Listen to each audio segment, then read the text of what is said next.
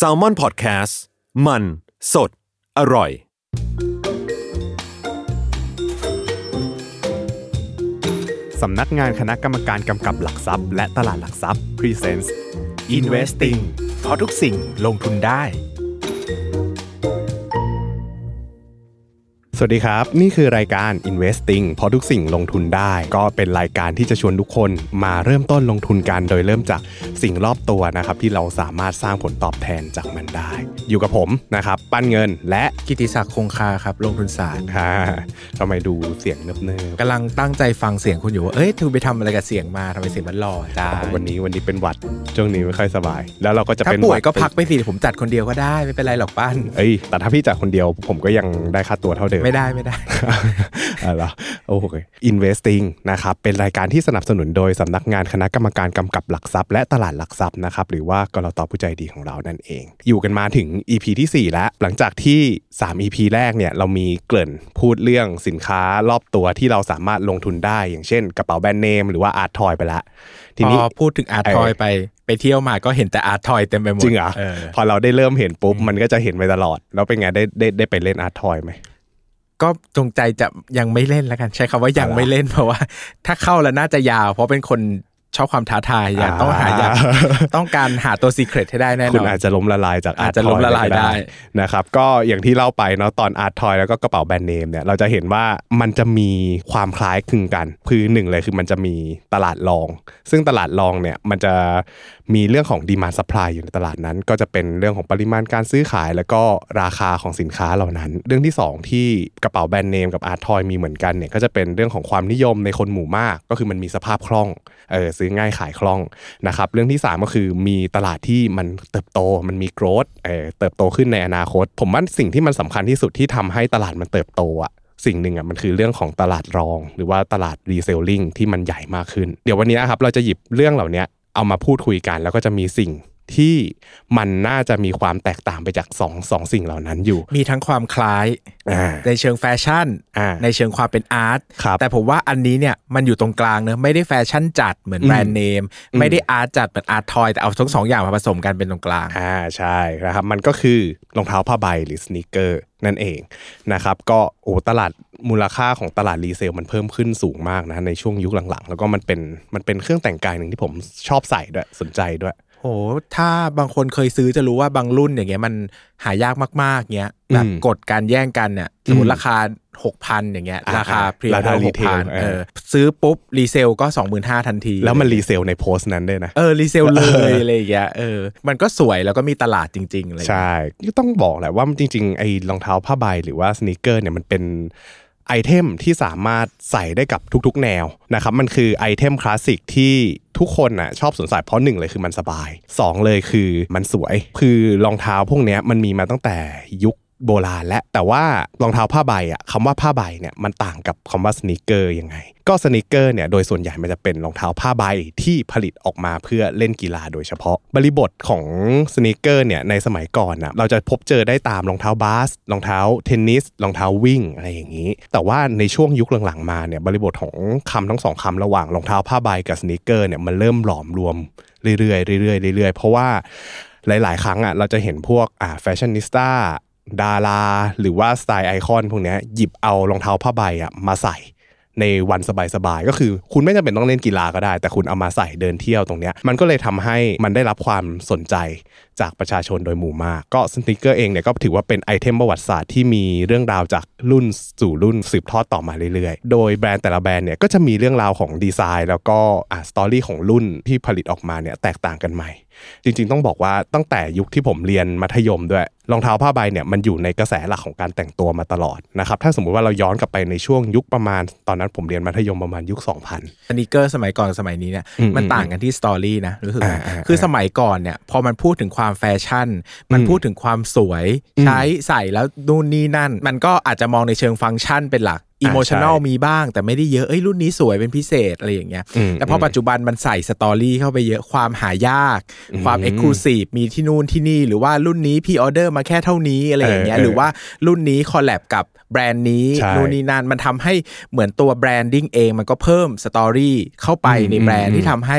มันเป็นมากกว่ารองเท้าเนอะเราก็เห็นว่าเออจริงๆแล้วเนี่ยแบรนด์เขาก็ทำสตอรี่เทลลิ่งได้ดีขึ้นในการปรับตัวสินค้าที่มันเคยเป็นฟังก์ชันนอลมากๆเพื่อการสวมใส่ให้กลายเป็นเหมือน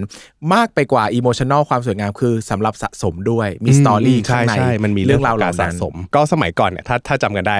มันจะมีแค่ไม่กี่แบรนด์ด้วยNike Adidas Converse Onitsuka Tiger ยุคนั้นน่ะมันเป็นยุคที่โอ้แก่มากพอพูดพวกมันดูแก่ขึ้นมาทันทีเวลาเราจะซื้อสนิเกอร์อ่ะผมจำได้เลยว่าไอ้พวกรุ่นหายากอ่ะเราต้องพรีออเดอร์เว้ยจากญี่ปุ่นบ้างเกาหลีบ้างไต้หวันบ้างมันต้องไปพรีออเดอร์ตามเว็บบอร์ดอ่ะเออผมจำได้เลยว่าสมัยก่อนมันก็จะมีพวก Overcock Zone อะไรอย่างเงี้ยส่วนเว็บบอร์ดที่เอาไว้พูดคุยกันเรื่องรองเท้าผ้าใบก็จะมีอยู่บ้างผมก็ไม่ได้ตามจริงจังแต่ว่าก็พอตามอยู่บ้างดูว่าอะไรสวยอะไรไม่สวยซึ่งต้องบอกว่ายุคนี้กับยุคนั้นน่ะสิ่งที่เราได้มองเห็นจากตลาดสนิเกอร์อ่ะมันแตกต่างกันเยอะอยู่เหมือนกันคือยุคนี้ด้วยความมันมีโซเชียลเน็ตเวิร์กอย่างเงี้ยครับมันเลยทำให้การสื่อสารการเผยแพร่ภาพรองเท้าสวยๆอย่างเงี้ยมันมีเยอะขึ้นมันมีช่องทางมากขึ้นพูดง่ายๆอย่างนี้นะฮะมันเหมือนเอาคนที่ชอบเรื่องเดียวกันมาเจอกันง่ายขึ้นอ่ะใช่ไหมพอมันกลุ่มคนที่ชอบสิ่งนี้รู้ว่ามีคนที่ชอบเหมือนกันอย่างเงี้ยมีรายการมีพอดแคสต์มี YouTube ให้คนได้มาเจอกันมันทำให้รู้สึกว่าสิ่งที่เราชอบมันมีมูลค่าหรือมันมีตลาดหรือมันมีสังคมเนอะอย่างเราอ่ะอ่ะแชร์ได้ว่าเราอ่ะเป็นคนสะสมการ์ดโปเกมอนแต่ก่อนก็สะสมอยู่คนเดียวมันก็เงียบๆเข้าใจไหมพอมาเจอกลุ่มมาเจอสังคมมันยิ่งทำให้แบบตะเลิดเปิดเปิงอ่ะถ้าพูดกันในในภาษาคนมันก็แบบเออมันเหมือนโดนป้ายยาง่ายคนนู้นเอ้ยอันนี้ใบนี้ก็ต้องมีใบนี้ก็มันทำให้สังคมมันเจอกันแล้วมันทำให้เหมือนคนสะสมมันก็มีความสุขมากขึ้นแล้วก็ทำให้ตลาดมันขยายขนาดได้รวดเร็วมากขึ้นด้วยใช่เพราะว่าถ้าเกิดว่าเราสังเกตในยุคนี้ความหลากหลายของแบรนด์รองเท้าด้วยหนึ่งเลยนะมีมากขึ้นสองเลยคือมีดีไซน์ของรุ่นต่างๆออกมาแปลกใหม่มากขึ้นแล้วก็สามมันมีการ collaboration กับศิลปินดังๆหรือว่าแบรนด์ดังๆกันมากขึ้นนะครับอย่างเช่น Adidas ก็ X กับ Gucci ก็มีล่าสุดก็จะมี On Cloud ที่เป็นแบรนด์ของสวิตเซอร์แลนด์เนี่ยมา X กับ High Fashion เหมือนกันก็จะเป็น Loewe ตรงเนี้ยมันทำให้มีการ collaboration มากขึ้นเราก็เลยสามารถเห็นรองเท้าสวยๆมากขึ้นนะครับเรื่องของการลงทุนในรองเท้าสนีกเกอร์ในยุคใหม่เนี่ยมันเลยมีเรื่องเกี่ยวกับความ limited edition เข้ามาเกี่ยวข้องมากขึ้นเพราะว่าเวลาที่เขาคอลแลบกับศิลปินดังๆหรือว่าคอลแลบกับแบรนด์ดังๆเนี่ยมันไม่ได้มีล็อตที่ผลิตออกมาแล้วผลิตต่อไปเรื่อยๆมันมีความลิมิเต็ดของมันดังนั้นแล้วแบชหรือว่าเวลาที่ร้านค้าปลีกในประเทศไทยอ่ะเอารองเท้ารุ่นพวกนี้มาขายกันเนี่ยมันทำให้เกิดการแย่งชิงการจับจองกันมากขึ้นนะฮะมันก็เลยทำให้พออย่างที่คุยกันตอนแรกว่าเฮ้ยเปิดรีเทลมาราคา หกพัน ข้างใต้เมนต์บอกเลยว่าอ่ะเขากดรัฟเฟิลได้อย่างเงี้ยรัฟเฟิลคือการที่แบบแรนดอมคนผู้โชคดีในการได้สิทธิ์ซื้อรองเท้าอันเนี้ยพอกดได้ปุ๊บเขาก็เอามาขายต่อเลยซึ่งราคาที่เคยหยิบไปขายอ่ะอ่ะสมมุติออเดอร์ หกพัน มันแล้วแต่คอลลาโบเรชั่นอันนั้นหรือว่าแล้วแต่ความพิเศษของรุ่นนั้นว่ามันมีความหายากมากน้อยแค่ไหนเอาเข้ามาในไทยมากน้อยแค่ไหนหรือว่าแม้แต่ในต่างประเทศเองก็ตามมันก็มีราคาอย่างนี้บอกเหมือนกันซึ่งจาก หกพัน บ้างก็เป็น สองหมื่น บ้าง สามหมื่น บ้างอย่างนี้ก็มีตรงเนี้ยมันทำให้เออมูลค่ามันเพิ่มขึ้นเรื่อยๆมูลค่าของตลาดรองเท้าผ้าใบเนี่ยมันใหญ่แค่ไหนนะครับข้อมูลจาก ลีดเดอร์ ดอท คอม นะครับระบุเอาไว้ว่าในปีสองพันยี่สิบสามเนี่ยมูลค่าตลาดของสนีกเกอร์ทั้งหมดโดยรวมๆนะครับอยู่ที่ เจ็ดหมื่นสองพัน ล้านเหรียญสหรัฐหรือราวๆ สองจุดหก ล้านล้านบาทอันนี้เนี่ยเติบโตมาจากช่วงสิ้นปีสองพันสิบสี่ที่เคยมีตัวเลขอยู่ที่ สี่หมื่นห้าพัน ล้านดอลลาร์นะครับถ้าเกิดว่าเรามองตรงเนี้ยจาก สี่หมื่นห้าพัน ล้านดอลลาร์เนี่ยเติบโตขึ้นมาเป็นเจ็ดอ่า เจ็ดหมื่นสองพัน ล้านดอลลาร์นะครับคิดเป็นอัตราการเติบโตประมาณ หกสิบเปอร์เซ็นต์ ในช่วงเก้าปีที่ผ่านมานะครับแล้วก็มีการคาดการณ์ต่อไปว่าจะเติบโตขึ้นไปอยู่ที่ หนึ่งแสน ล้านดอลลาร์หรือว่า สามจุดหก ล้านล้านบาทนะครับในปีสองพันยี่สิบหกก็ถ้าเกิดว่าคิดเป็นอัตราการเติบโตโดยเฉลี่ยเนี่ยมันจะอยู่ที่ประมาณ สิบเอ็ดจุดหกเปอร์เซ็นต์ ต่อปีโดยที่ส่วนหนึ่งที่ทำให้ตลาดสนีกเกอร์มันเติบโตได้อย่างดีเนี่ยก็อย่างที่เกริ่นไปตอนแรกเนี่ยมันคือตลาดรีเซลหรือว่าการที่มันมี limited lot เลยทำให้เกิดการขายต่อที่แพงขึ้นเรื่อยๆคือมันเป็นการเติบโตด้วย price เรื่องของ quantity หรือว่าเรื่องของปริมาณการผลิตมันอาจจะไม่ได้เติบโตมากแต่ว่า price มันเติบโตแบบก้าวกระโดดดังนั้นแล้วเนี่ยตลาดรีเซลที่มันเติบโตขึ้นน่ะมันเติบโตเพราะ ราะว่า price เป็นหลักก็อย่างที่บอกเนาะว่าด้วยความที่ยุคหลังๆอะครับมันมีการที่คนเนี่ยสนใจรองเท้าผ้าใบสีสวยๆมากขึ้นนะครับทำให้เรื่องของการขายรีเทลเนี่ยบางทีอะมันดูจะไม่ได้เติบโตดีเท่าไหร่แต่ความจริงมันอาศัยกันและกันนะเออจากคนที่เขาผลิตออกมาแล้วผลิตในจำนวนจำกัดจนทำให้ต้องมีการลัฟเฟิลหรือต้องมีการจับฉลากออนไลน์สุ่มดวงให้กับผู้โชคดีเนี่ยมันก็เลยทำให้พอคนที่โชคดีบางคนเนี่ยมันไม่ใช่คนที่อยากได้รองเท้าจริงๆแต่มันเป็นเหมือนพ่อค้าคนกลางพอพ่อค้าคนกลางซื้อมาปุ๊บเนี่ยมันก็เลยไปเพิ่มการขายในตลาดรองซึ่งตลาดรองมันก็จะเติบโตจากการมีพ่อค้าคนกลางเหล่านี้แหละคือจริงๆถ้าพูดกันแบบเนี้ยเราดูกันอ่ะมันคือกฎของเศรษฐศาสตร์เอ่อเศรษฐศาสตร์คือถ้าเกิดว่ามันเกิดการช็อตเทจในฝั่งของดีมานด์หรือว่ามันมีดีมานด์ที่เยอะเกินไปแต่ว่าซัพพลายหรือว่าผู้ผลิตรองเท้าเนี่ยผลิตรุ่นออกมาในล็อตที่ลิมิเต็ดเนี่ยมันจะทำให้เกิดสิ่งที่เรียกว่าตลาดมืดแต่ความจริงแล้วอ่ะคำว่าตลาดมืดมันไม่ใช่ตลาดผิดกฎหมายนะเออแต่มันคือตลาดรีเซลนะครับที่คนเนี่ยจะเอาของมาปล่อยให้กับคนที่มีความต้องการและมีความสามารถที่จะจ่ายได้ในราคาที่มันสูงขึ้นแน่นอนว่าคนที่มีกำลังทรัพย์อ่ะเขาไม่ได้มองว่าเรื่องราวเหล่านี้เป็นสิ่งที่มันไม่ดีหรือว่ามันอะไรเพราะสิ่งที่เขาต้องการคือเขาอยากได้รองเท้าคือเวลาเราพูดเรื่องของสะสมอ่ะมันจะมีประโยคนึงที่พูดกันบ่อยๆคือแบบมีแค่เงินอย่างเดียวซื้อไม่ได้ใช่ไหมแต่เราต้องบอกความจริงว่าตามหลักเศรษฐศาสตร์เนี่ยprice หรือราคาเนี่ยมันเกิดขึ้นได้เมื่อมีความต้องการซื้อมาพอดีความต้องการขายแปลว่ามันเป็นความพอดีที่เท่ากันน่ะคือเขาต้องการซื้อในสิ่งนั้นแล้วเขาคิดว่ามูลค่าราคาเนี่ยเหมาะสมในขณะที่คนขายก็คิดว่ามันเหมาะสมเท่าเทียมกันอะไรเงี้ยดังนั้นอ่ะการมีราคากำหนดมันก็เป็นการบอกมูลค่าของสิ่งนั้นในเชิงของผู้ซื้อและผู้ขายแล้วอะไรเงี้ยนะครับซึ่งบางทีเนี่ยสินค้าบางอย่างมันไม่ได้แพงด้วยวัสดุทางตรงเนาะวัตถุดิบทางตรงในการผลิตแต่มันแพงด้วยสตอรี่หรือบางอย่างมันแพงด้วยความหายากนี่แหละของมันยิ่งผลิตน้อยมันเลยยิ่งแพงเพราะมันหายากดังนั้นเนี่ยเวลาเรามองคุณค่าของสินค้าชนิดนึงเนี่ยมันมองเพียงแค่อะไรประกอบเป็นสิ่งนั้นอย่างเดียวไม่ได้เนอะแบรนดิ้งที่สร้างกันมานานหรือความเชี่ยวชาญของผู้ผลิตหรือความหายากอะไรอย่างเงี้ยมันก็บวกราคาเพิ่มเข้าไปแล้วมันก็กลายเป็นจุดดุลยภาพหลายคนมองว่าเออการที่มีรีเซลแบบเนี้ยบางทีมันจะทำให้ตลาดราคาเฟ้อนู่นนี่นั่นเราก็จะพูดในมุมเศรษฐศาสตร์ว่าไม่ต้องห่วงหรอกเพราะว่าตั้งราคาแพงไปถ้ามันเกินมูลค่ามันก็ไม่มีคนซื้อเดี๋ยวก็ต้องลดลงมาเองหรือว่าต่อต่อให้ในหรือว่าต่อให้ในช่วงนึงอ่ะราคามันขึ้นไปสูงขึ้นแต่สุดท้ายแล้วอ่ะด้วยกลไกหรือว่ามันจะมีสิ่งที่เรียกว่า invisible hand คืออาจจะเป็นการควบคุมจากทางผู้ผลิตเองเลยก็ตามเนี่ยมันมันคงมาทำให้ราคาพวกนี้ลดลงในอนาคตก็คือสุดท้ายอ่ะระบบเศรษฐกิจหรือว่าระบบตลาดมันจะปรับสมดุลให้กันและกันเองเมื่อกี้พูดถึงตลาดโดยภาพรวมของสนีกเกอร์ไปแล้วเดี๋ยวจะพูดเรื่องของตลาดรีเซลซึ่งมันเป็นซับอยู่ในตลาดโดยภาพรวมนั้นนะครับคือมีการสำรวจมูลค่าตลาดรีเซลตรงนี้พบว่าปีสองพันยี่สิบสามนะครับมูลค่าของตลาดมือสองหรือว่ารีเซลเนี่ยอยู่ที่ราวๆ หกพัน ล้านดอลลาร์หรือว่าประมาณ สองแสนหนึ่งหมื่นห้าพัน ล้านบาทนะครับและมีการคาดการณ์ว่าตลาดรีเซลนี้นะมูลค่าของเขาอะครับจะขึ้นไปแตะสามหมื่น ล้านดอลลาร์หรือราวๆหนึ่งล้านล้านบาทในปีสองพันสามสิบนะครับซึ่งถือว่ามันมีการเติบโตที่ค่อนข้าง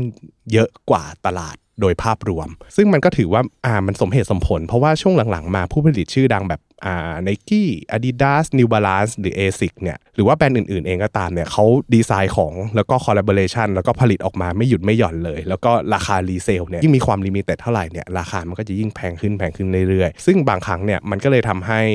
ผู้ผลิตบางทีนะผมสังเกตช่วงหลังๆเวลาที่เขาผลิตราคาแล้วปล่อยราคารีเทลออกมามันแอบสูงขึ้นเออจากเดิมอ่ะ ห้าพัน รุ่นเดียวกันนะ ห้าพัน collaboration คือวัสดุเหมือนกันแต่อาจจะไปคอลแลบกับศิลปินต่างคนกันแต่ว่าราคามันจะค่อยๆขยับขยับขึ้นเรื่อยๆในแต่ละปีผมกำลังจะเสริมอยู่พอดีเลยว่าคนอาจจะสงสัยว่าแล้วทำไมไม่ผลิตเยอะๆหรือถ้ามันผลิตมาน้อยแล้วเขาได้ประโยชน์อะไรเพราะว่าคุณไม่ได้เงินจากรีเซลด้วยเนอะคือเราต้องอธิบายว่าพอตลาดรีเซลราคามันแพงเนี่ยมันก็ดึงราคาของแบรนด์ให้แพงขึ้นไปด้วยมองในมุมมองของผู้บริโภคเขาจะยิ่งรู้สึกว่าคุณขายแพงขึ้นมาหน่อยก็ได้เพราะค้าเหล่านี้เขาจะได้ลดความร้อนแรงในการพยายามเก็งกำไรอ่ะสมมุติถ้ามันขายถูกซื้อถูกขายแพงมากๆเนี่ยมันมีแก็ปเยอะพ่อค้าอาจจะสนุกในการ enjoy เข้ามาใช่ไหมแต่ถ้าแก็ปตรงนี้มันแคบลงอ่ะพ่อค้าบางคนอาจจะรู้สึกว่ามันไม่คุ้มที่ต้องไปเสี่ยงไปรอบางคนต้องไปยืนรอห้างเปิดมันไม่คุ้มเขาอาจจะไม่ทำดังนั้นคนซื้อใช้จริงๆบางคนเนี่ยเขาก็อาจจะมองว่าขึ้นราคามาเถอะพอการขึ้นราคามันทำให้ความร้อนแรงของดีมานด์มันลดลงนะตัวแบรนด์เองก็ได้ประโยชน์อยู่แล้วเพราะยิ่งราคารีเซลแพงอ่ะตัวราคาแบรนด์มันก็ได้มูลค่าจากภาพลักษณ์ของแบรนด์ตามไปด้วย ใช่ก็นั่นแหละครับเป็นสาเหตุที่จริงๆการมีอยู่ของตลาดรองเนี่ยมันเลยช่วยส่งเสริมเรื่องของมูลค่าบางอย่างให้กับบริษัทที่เป็นผู้ผลิตเดี๋ยวเราลองมายกตัวอย่างกันดีกว่าว่าไอ้รองเท้าสนีกเกอร์ที่มีราคารีเซลแพงๆเนี่ยมันมีรุ่นไหนบ้างนะครับบอกก่อนว่าอันเนี้ยไม่ใช่อันดับของการที่ราคาเพิ่มสูงสุดแต่เป็นคู่ที่ดูมีความน่าสนใจในสายตาผมนะผมก็จะหยิบมาประมาณสี่รุ่นรุ่นแรกเป็น New Balance รุ่นห้าห้าศูนย์นะครับอันนี้ collaboration กับแบรนด์ Emilienนะครับเป็นสี green yellow หรือว่าสีเขียวเหลืองในปีสองพันยี่สิบเอ็ดคู่เนี้ยหยิบมาเพราะว่าผมชอบนะฮะด้วยความที่ตัวเองเนี่ยเป็นแฟน New Balance อยู่แล้วนะครับประกอบกับคู่สีของตัวเนี้ยมันค่อนข้างลงตัวมันมีความวินเทจหน่อยๆนะครับแล้วก็มันเป็นรองเท้าบาสคือมันเป็นรองเท้าสีขาวแซมด้วยแถบสีเขียวเหลืองอะไรอย่างงี้คือมันเป็นสีที่ทาง Emilien Dor ชอบใช้นะฮะก็มันจะให้ฟีลในยุคของปีแปดสิบอ่ารองเท้าวินเทจในยุคปีแปดสิบราคาคู่เนี้ยปัจจุบันนะเห็นขายอยู่ใน eBay เนี่ยอยู่ที่ประมาณ หนึ่งหมื่น บาทนิดๆแต่ว่าตอนที่เปิดตัวเนี่ยราคารีเซลอ่ะมันเคยพุ่งไปแตะ สองหมื่นสองพัน บาทนะครับจากราคารีเทลหรือว่าราคาเปิดขายเนี่ยอยู่ที่ หกพัน บาทกลมๆนะครับก็ถ้าสมมุติว่าเราซื้อรีเทลแล้วเอาไปขายได้ในช่วงพีคๆเนี่ยกำไรน่าจะได้อยู่ที่ประมาณสองร้อยหกสิบกว่าเปอร์เซ็นต์คู่ที่สอง Air Jordan รุ่นที่สี่ Retro White Oreo นะครับปีสองพันยี่สิบเอ็ดรองเท้าเนี้ยเป็นรองเท้าบาสเหมือนกันนะครับรองเท้าบาสอันเนี้ย Nike ร่วมออกแบบกับ Michael Jordan นะครับ White Oreo เนี่ยเป็นสีสนีกเกอร์หนังสีขาวนะครับแล้วก็แทรกด้วยดีเทลสีเทาอ่อนสีดำอ่อนลายจุดแล้วก็ลายซีเมนต์อะไรอย่างงี้ตรงนี้เนี่ยมันก็จะมีป้าย Jordanกลับหัวตรงลิ้นรองเท้าด้วยนะครับราคาเปิดตัวเนี่ยอยู่ที่ หกพัน บาทแต่ว่ารีเซลตอนนี้ขายกันอยู่ที่ หนึ่งหมื่นเจ็ดพัน บาทก็ถ้าเกิดว่าซื้อที่ราคารีเทลนะครับแล้วเอามาขายที่ราคา หนึ่งหมื่นเจ็ดพัน บาทเนี่ยน่าจะได้กำไรประมาณ หนึ่งร้อยแปดสิบสามเปอร์เซ็นต์ นะครับรุ่นที่สาม Nikeเอส บี Dunk Low Paris สองพันสามอันนี้เนี่ยเป็นรองเท้าสเก็ตบอร์ดที่ผลิตออกมาเพียงสองร้อยคู่มันดูเป็นงานศิลปะที่เอาลวดลายของศิลปิน Bernard Perfect นะครับมา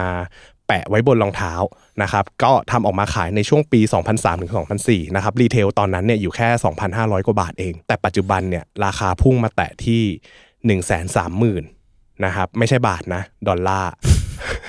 นะไอ้คู่เนี้ยถ้าตีเป็นเงินบาทไทยเนี่ยอยู่ที่ประมาณ สี่จุดเจ็ด ล้านบาทนะครับก็เก็งกำไรจากการลงทุนตรงเนี้ยได้อยู่ที่ประมาณ หนึ่งแสนแปดหมื่นเจ็ดพัน เปอร์เซ็นต์ ผ่านมายี่สิบปีนะจะได้กำไรทบต้นประมาณ สี่สิบห้าถึงสี่สิบหกเปอร์เซ็นต์ คู่ที่สี่ครับNike Air Force หนึ่งเป็น collaboration ระหว่าง Nike กับ Off-White แล้วก็อีกแบรนด์หนึ่งก็คือ Museum of Modern Art นะครับหรือ MoMA MoMA ก็จะเป็นอ่ามิวเซียมที่รวบรวมงานออกแบบสวยๆเอาไว้ออกแบบโดย Virgil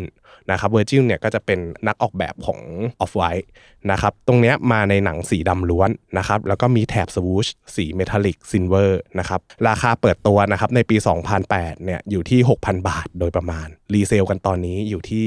สองแสนห้าหมื่น บาทนะครับคิดเป็นกำไรประมาณ สี่พันเปอร์เซ็นต์ นะครับถ้าเกิดว่าคิดเป็นอัตราดอกเบี้ยทบต้นเนี่ยก็จะอยู่ที่ประมาณ ยี่สิบแปดจุดสองสามเปอร์เซ็นต์ ต่อปีตรงนี้เนี่ยมันทำให้เห็นว่าถ้าเราซื้อรีเทลแล้วเก็บสะสมได้เนี่ยเวลาผ่านไปถ้าเลือกถูกคู่อ่ะมันก็อาจจะเหมือนเลือกหุ้นถูกตัวได้เหมือนกันแต่ทั้งนี้ทั้งนั้นเนี่ยคนที่จะมองเห็นโอกาสแล้วก็ความเข้าใจผมคิดว่ามันต้องเป็นคนที่มีความมีความเชี่ยวชาญมีมีการมองออกคือมันไม่ใช่ถูกคู่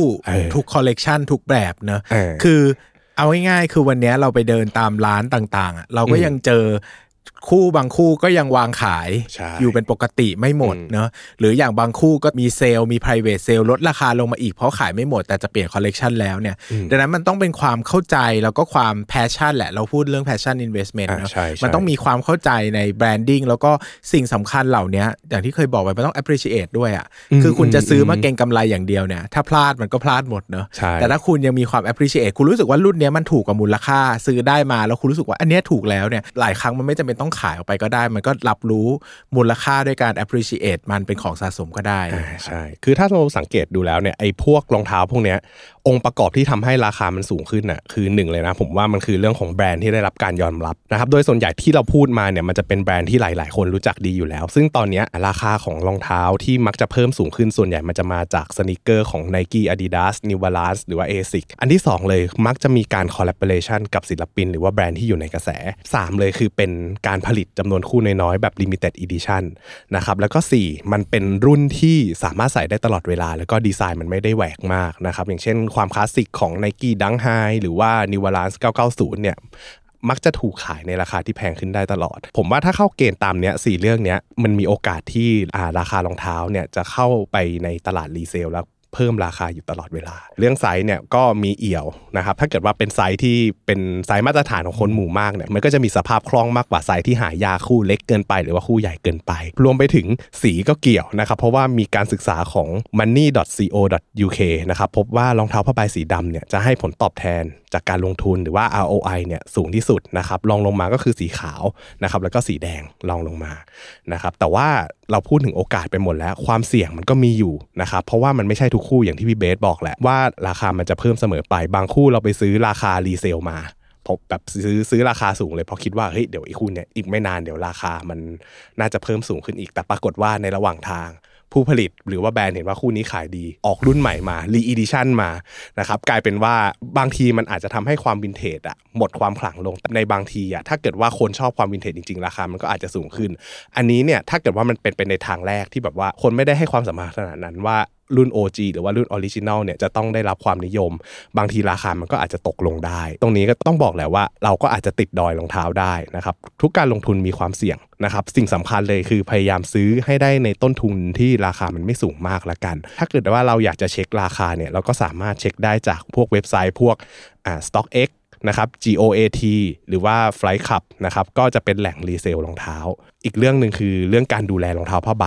มันมีความเสื่อมของมันอยู่แล้วยางเยิงอะไรพวกนี้หรือว่าสีเสออะไรอย่างเงี้ยถ้าเกิดว่าเราเก็บไว้ในกล่องเก็บไว้ไม่ดีเก็บไว้ในอุณหภูมิที่มันไม่ใช่เนี่ยมันก็อาจจะเสื่อมสภาพตามกาลเวลาและหนังก็จะหลุดออกมาบางคนเก็บไว้ไม่ใส่เลยนะสรุปเปิดออกมาหนังกรอบเออหนังกรอบแบบไอ้พื้นรองเท้าคือหลุดทั้งแผ่นแล้วก็อ้าวยังไม่ได้ใส่เลยอะไรอย่างเงี้ยก็ต้องพยายามวิเคราะห์เนาะว่าเรามองเห็นโอกาสตรงนี้มากน้อยแค่ไหนต้องมีความเข้าใจถ้าเกิดว่าใครที่สนใจเนี่ยจริงๆมันสามารถไปติดตามผ่านเว็บไซต์ต่างประเทศก็ได้ว่าเอ้ยรุ่นนี้มันดูได้รับความนิยมยังไงบางทีก็จะมีคนเขียนบทวิเคราะห์นะบทวิเคราะห์รองเท้าผ้าใบอย่างนี้ก็มีเหมือนกันหรือว่าสนีกเกอร์เนี่ยอยากลองอ่านข้อมูลพวกนี้ก็ไปอ่านตาม Hypebeast นะครับ Sneaker News นะครับหรือว่า Kicks On Fire ก็มีทั้งนี้ทั้งนั้นก็คือดูแล้วก็ศึกษานะครับมันเหมือนการลงทุนทั่วไปเลยที่เราต้องรู้อย่างละเอียดก่อนที่จะเข้ามาลงทุนในสินสินค้าหรือว่าสินทรัพย์ใดสินทรัพย์หนึ่งก็ตามจริงๆเราเอาความชอบมาก่อนก็ได้แล้วเรื่องผลตอบแทนไว้ทีหลัง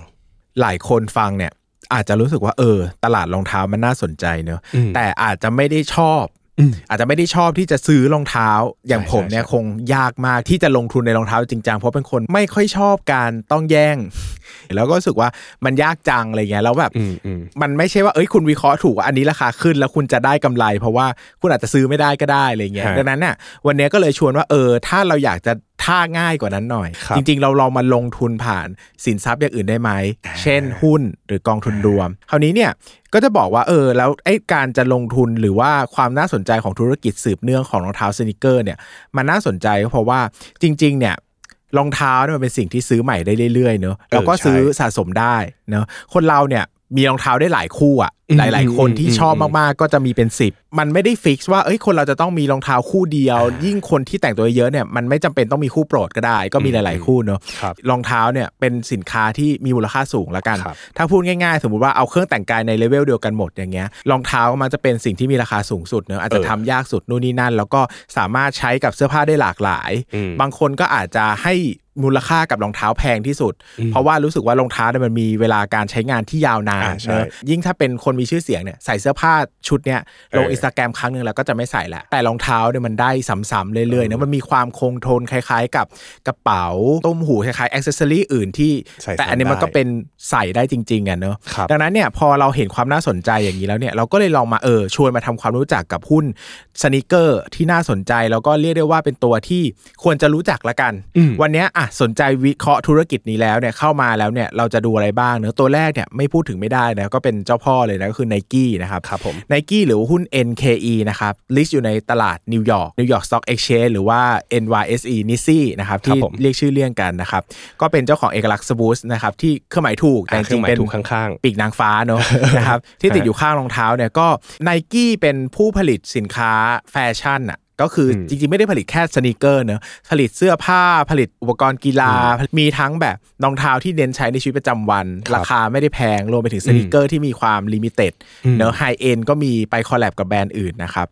นอกจากเป็นแบรนด์เจ้าของ Nike เนี่ยก็ยังยังเป็นเจ้าของแบรนด์ Converse กับ Jordan ด้วยนะอันนี้หลายคนไม่รู้เออ Converse ที่หลายคนแบบโอ้โหนึกว่าเป็นอีกแบรนด์นึงแยกออกมาจริงก็เป็นอยู่ใต้ธงเดียวกับ Nike นะครับแล้วก็ทั้งหมดเนี่ยไม่ว่าจะเป็น Nike Converse Jordan เนี่ยก็ได้รับความนิยมในตลาดรีเซลทั้งนั้นนะครับตลาดรีเซลเนี่ยเป็นสิ่งที่ทำให้สินค้ามีมูลค่าสูงขึ้นเนอะนึกภาพไปออกให้คิดว่าเวลาเราซื้อตั๋วเครื่องบินแบบเปลี่ยนได้กับเปลี่ยนไม่ได้เนี่ยเปลี่ยนได้มันต้องแพงกว่าแล้วเพราะเรามีสิทธิ์ในการจะเปลี่ยนคืนเนอะเหมือนกันวันนี้ถ้าคุณซื้อรองเท้าแล้วมีคนบอกว่าคู่แรกเนี่ยห้ามขายกับคู่ที่สองขายได้แต่แพงกว่าคนก็ย่อมเลือกแบบที่มันขายได้แต่แพงกว่าอยู่แล้วดังนั้นการมีตลาดรีเซลเนี่ยมันทำให้ตัวของสินค้ามันมีมูลค่าเพิ่มขึ้นโดยธรรมชาตินะครับดังนั้นเนี่ยมันทำให้เวลาเราสนใจธุรกิจรองเท้าพวกเนี้ยเราเลยสนใจเฉพาะธุรกิจที่มีตลาดรีเซลเป็นหลักเพราะว่ามันเป็นการเอื้อให้สินค้าเหล่านี้มีมูลค่าเพิ่มขึ้นโดยธรรมชาตินะครับถ้าลงทุนในหุ้น Nike ตั้งแต่ปีสองพันสิบห้าเนาะราคาตอนนั้นเนี่ยอยู่ที่สี่สิบแปดเหรียญต่อหุ้นนะครับหุ้นเนี่ยขึ้นไปทำจุดสูงสุดอยู่ที่หนึ่งร้อยเจ็ดสิบเจ็ดเหรียญต่อหุ้นปัจจุบันปีสองพันยี่สิบสามเนี่ยราคาหุ้นวิ่งอยู่แถวๆหนึ่งร้อยเหรียญต่อหุ้นนะครับซึ่งก็เป็นผลตอบแทน Capital Gain เฉลี่ยอยู่ทบต้นอยู่ที่ เก้าจุดหกหนึ่งเปอร์เซ็นต์ ต่อปีน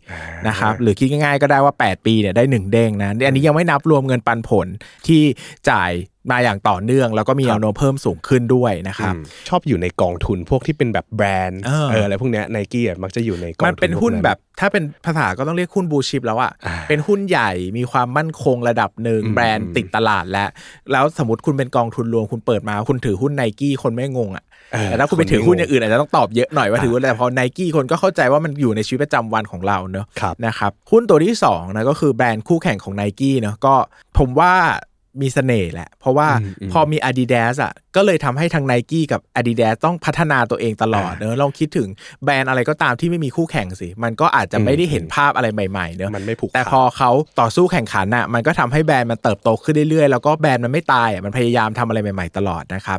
Adidas เนี่ยนะครับก็หุ้นเนี่ยก็คือ เอ ดี ดี วาย วาย นะครับก็จะอยู่ตามหลัง Nike อยู่นะครับในเชิงขนาดตลาดเนอะนะครับแต่ถ้าพูดถึงสนีกเกอร์ของ Adidas เนี่ยก็ได้รับความนิยมสูงไม่แพ้กันนะครับแม้กำไรเนี่ยจะเติบโตช้ากว่านะครับแต่บริษัทก็ยังถือว่ามีความสม่ำเสมอในการทำกำไรนะครับถ้าลงทุนในหุ้น Adidas ตั้งแต่ปีสองพันสิบห้าเนี่ยตอนนั้นอยู่ที่สามสิบสี่เหรียญต่อหุ้นนะครับก็ขึ้นไปทำจุดสูงสุดอยู่ที่หนึ่งร้อยแปดสิบสี่เหรียญต่อหุ้นนะครับในปีสองพันยี่สิบเอ็ดปัจจุบันราคาก็วิ่งอยู่แถวประมาณเก้าสิบเหรียญนะครับแปดปีก็ผลตอบแทนทบต้นอยู่ที่ประมาณ สิบสองจุดเก้าสี่เปอร์เซ็นต์ นะครับก็ดีกว่า Nike แต่ถ้ามองเลขกลมๆนะแทบไม่ต่างกันเลยราคาเริ่มต้นก็สามสิบกว่าเหรียญขึ้นไปจุดสูงสุดก็เกือบๆสองร้อยเหรียญปัจจุบันก็อยู่แถวๆร้อยเหรียญนะมันเป็นหุ้นที่วิ่งกันคู่กันมานะครับแต่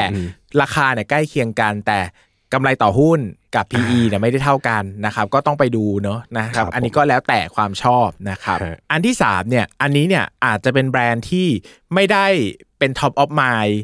สำหรับ